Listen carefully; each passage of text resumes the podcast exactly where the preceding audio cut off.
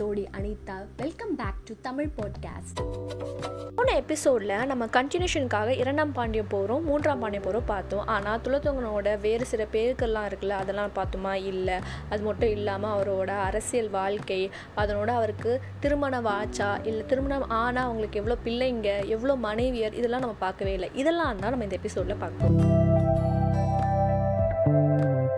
மூன்றாம் துலோத்துங்கல் இவர் வந்து தை திங்கள் அத்தை நட்சத்திரத்தை தான் இவர் வந்து பிறந்திருக்காரு. இவருக்கு வந்து இரண்டாம் ராசாதிராசன் இருக்கார் இல்லையா?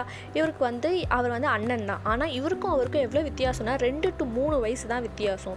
நான் ஆல்ரெடி சொல்லியிருந்தேன் இரண்டாம் ராசாதிராசன் வந்து சின்ன வயசுலேயே இறந்துட்டாரு அப்படின்ட்டு. ஸோ இவர் இறந்தக்கப்புறம் வந்து மூன்றாம் துலோத்துங்கன் இவர் தான் வந்து அரசாட்சியில் வந்தார்ல. அப்போது இவரோட வயசு என்னவாக இருந்துச்சுன்னா பதினெட்டு. ஸோ அப்போது இரண்டாவது ராசாதிராசன் இறக்கும் போது ஒரு இருபத்தி மூணு இருபத்தி ரெண்டு அந்த வயதில் தான் வந்து இறந்து போயிருக்காரு. away. இவருக்கு வந்து பரகேசரி குலோத்துங்க சோழ தேவன் திருப்புர சக்கரவர்த்தி குமார துலோத்துங்கன். அதுதான் வந்து அவரோட இயற்பெயர். இப்படின்னு பல பேர்கள் இருக்குது ஆனால் இவருக்கு வந்து பிடிச்ச ஒரு பெயர்களாக இருக்குது தியாக அப்படின்ற ஒரு வார்த்தையை ஆட் பண்ணி சொன்னாலே அவருக்கு ரொம்ப பிடிக்குமா?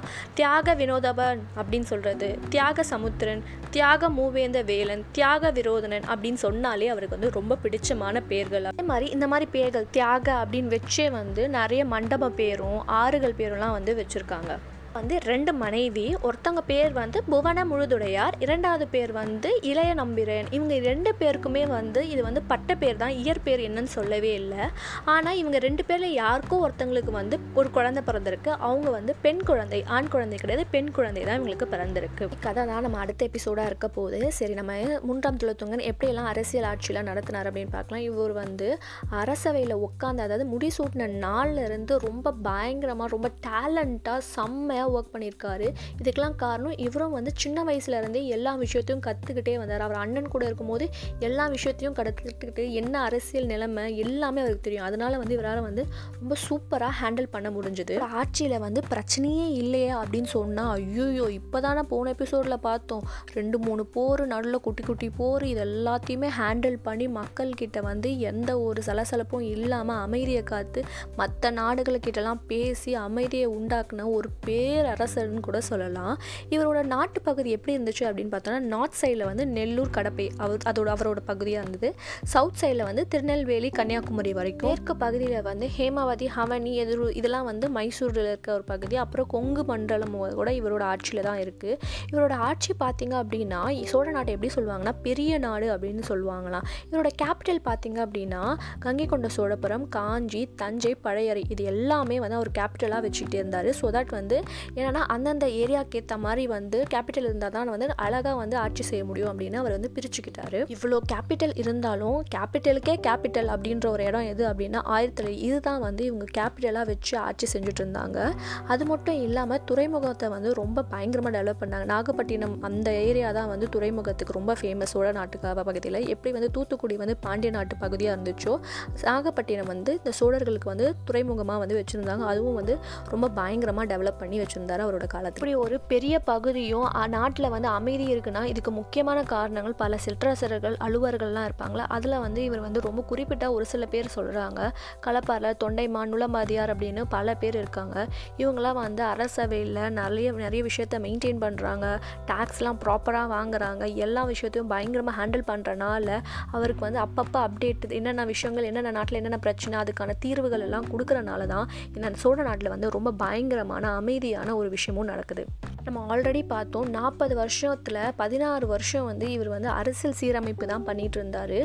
அதனால் வந்து எவ்வளோ அழகாக பண்ணியிருந்தா இப்படி ஒரு அமைதி நிலைநாட்டும் பண்ண முடியும். எப்படி வந்து ராஜராஜ சோழன் அவர் பண்ணாரோ அரசியல் நாகரிகம் பண்ணாரோ அதே மாதிரி இவர் வந்து அரசியல் நிபுணராக இருந்து பல விஷயங்கள் வந்து செஞ்சுருக்காரு. அரசியல் வாழ்வில் பார்த்தீங்கன்னா நாற்பது வருஷம். அதில் பதினாறு வருஷம் வந்து அரசியல் சீரமைப்பு தான் செஞ்சாராம். எப்படி வந்து ராஜராஜ சோழன் வந்து அரசியல் நாகரிகத்தை வளர்த்தாரோ இவர் வந்து ஒரு பெரிய அரசியல் நிபுணராக இருந்து பல விஷயங்கள் வந்து செஞ்சுருக்காரு. இவர் வந்து சிற்றரசர்கள் அதுக்கப்புறம் இல்லாமல் அரசியல் அலுவலர்களை மட்டும்தான் ஆதரிச்சாரா அப்படின்னு கேட்டால் இல்லை. இவரோட அரசவையில் வந்து நிறைய புலவர்கள் இருந்தாங்க. நம்மளுக்கு புலவர்கள் அப்படின்னு ஞாபகம் வருது வந்து நிறைய பேரில் வந்து கம்பர் ஒருத்தர் இல்லையா? அவர் கூட இவரோட அரசவையில் தான் இருந்தார். அதுக்கப்புறம் இல்லாமல் நம்ம தமிழ் புக்ஸில் படிச்சிருக்கோம் தெரியுமா? சங்கரன் சோழன் உலா அப்படின்னு. அந்த உலாவை எழுதின ஆசிரியர் கூட வந்து இவரோட அரசவையில் இருந்திருக்காரு. குணவீர பண்டிதர் பவநதி முனிவர் இப்படின்னு பல புலவர்கள் இவரோட அரசவையில் இருந்திருக்காங்க. புலவர்களை ஆதரிச்சனால இவர் வந்து தமிழ் மொழியில் மட்டும்தான் ஆர்வம் இருக்கா அப்படின்னு கேட்டால் இல்லை. இவர் வந்து பிளட்லேயே பார்த்தீங்க அப்படின்னா வடமொழியிலேருந்து வந்த ஒரு மன்னர் இல்லையா? ஸோ இவருக்கு வடமொழி மேலேயும் வந்து அதிக பேரன்பு வந்து இருக்குது அதனால் வந்து ஒரு மண்டபம் கட்டி அங்கே வடமொழி கற்கும்காக ஒரு சில பயிற்சிகள்லாம் வந்து செய்கிறாரு அடுத்தது பார்த்தீங்க அப்படின்னா கோயில்கள். கோயில்கள் வந்து நிறைய விஷயங்கள் வந்து கட்டியிருக்காரு. இவர் ஆப்வியஸாக வந்து சிவபக்தர் தான். அதனால் வந்து சிவனை மட்டும் தான் வணங்கினாரா அப்படின்னு கேட்டால் இல்லை. இவர் வந்து மற்ற எல்லா சமயத்தையும் வந்து ஈக்குவலாக தான் ட்ரீட் பண்ணார். நான் ஒரு சில கோவில்கள்லாம் சொல்ல நீங்கள் அந்த ஊரில் இருந்தீங்க அப்படின்னா உங்களுக்கு ஓரளவுக்கு வந்து கெஸ் பண்ணிக்கலாம். இது வந்து இந்த மன்னர் தான் கட்டினாரு அப்படின்னு. உத்திரமேரூர் பிடாரி அப்படின்ற ஒரு கோயில் இருக்கான் அங்கே வந்து நிலத்தை அவர் கொடுத்துருக்காரு. திருவெற்றியுள்ள சிவபெருமானர்களை அதுக்கு வந்து அலிங்கலன்கள்லாம் கொடுத்துருக்காரு. அது தங்கம் அதுக்கப்புறம் வந்து அதுக்கான ஜுவல்ஸ் எல்லாம் வந்து இவர் கொடுத்துருக்காராம் மதுரையில் வந்து அளவாய் அப்படின்ற ஒரு கோவிலுக்கு வந்து நிலங்களை வந்து அழைச்சிருக்காரு. திருநபுவம் அப்படின்ற ஒரு இடத்துல வந்து என்ன பண்ணியிருக்காரு அப்படின்னா அங்கே இருக்க சில கோயில்கள்லாம் அவர் கட்டியிருக்காரு. தில்லை நடராஜன் பெருமான் கோயில் இருக்கு இல்லையா? அங்கே இருக்க அம்மன் கோயில் வந்து இவரால் தான் கட்டப்பட்டிருக்கு. திருவாரூர் அப்படி இருக்கு இல்லையா? அங்கே வந்து ஒரு சபா மண்டபம் இருக்கு இல்லையா? அந்த சபா மண்டபம் வந்து யாரால் கட்டப்பட்டிருக்கு அப்படின்னா இவரோட காலத்தில் தான் கட்டப்பட்டிருக்கு. அது மட்டும் இல்லாமல் கோயில் கட்டியிருக்காரு. என்னென்னா அங்கே இருக்க மூணு சிற்றூர் இருக்குது அந்த மூணு சிற்றூரையும் சேர்த்து துலோத்துங்க சோழ நல்லூர் அப்படின்னு அவங்க வந்து பேர் வச்சுருக்காங்க. இது வந்து இப்போ இருக்க கரண்ட்டாக வேலூர் மாவட்டத்தில் இருக்க சோளிங்கூர் அப்படின்ற இடம் தான் வந்து இந்த இடம். பதினெட்டாம் துலோத்துங்கன் பார்த்தீங்க அப்படின்னா அவரோட வாழ்க்கையில் பார்த்தீங்கன்னா ஒரு வெற்றி பெற்ற அரசர் அப்படின்னு சொல்லலாம். ஏன்னா மக்கள்கிட்ட அமைதியும் நம் நிம்மதியும் இருந்துச்சு. அது மட்டும் இல்லாமல் படை வீரர்கள் கிட்ட போனீங்கன்னா அதாவது எதிரியை பார்த்தீங்கன்னா அவர் எப்பவுமே வெற்றியை மட்டும் தான் சந்திச்சார். இப்படிப்பட்ட வெற்றி பெற்ற ஒரு வீரர் அரசர் அப்படின்னு பார்த்தீங்கன்னா ஆனால் ஒரு தகப்பனா அவர் வந்து தோல்வியுற்றார். எங்கே அப்படின்னா அவரோட மகள் கிட்ட ம- மகளோட காதலுக்கு அவரே வந்து தோல்வியுற ஒரு முக்கிய காரணமாக இருக்கிறாரு.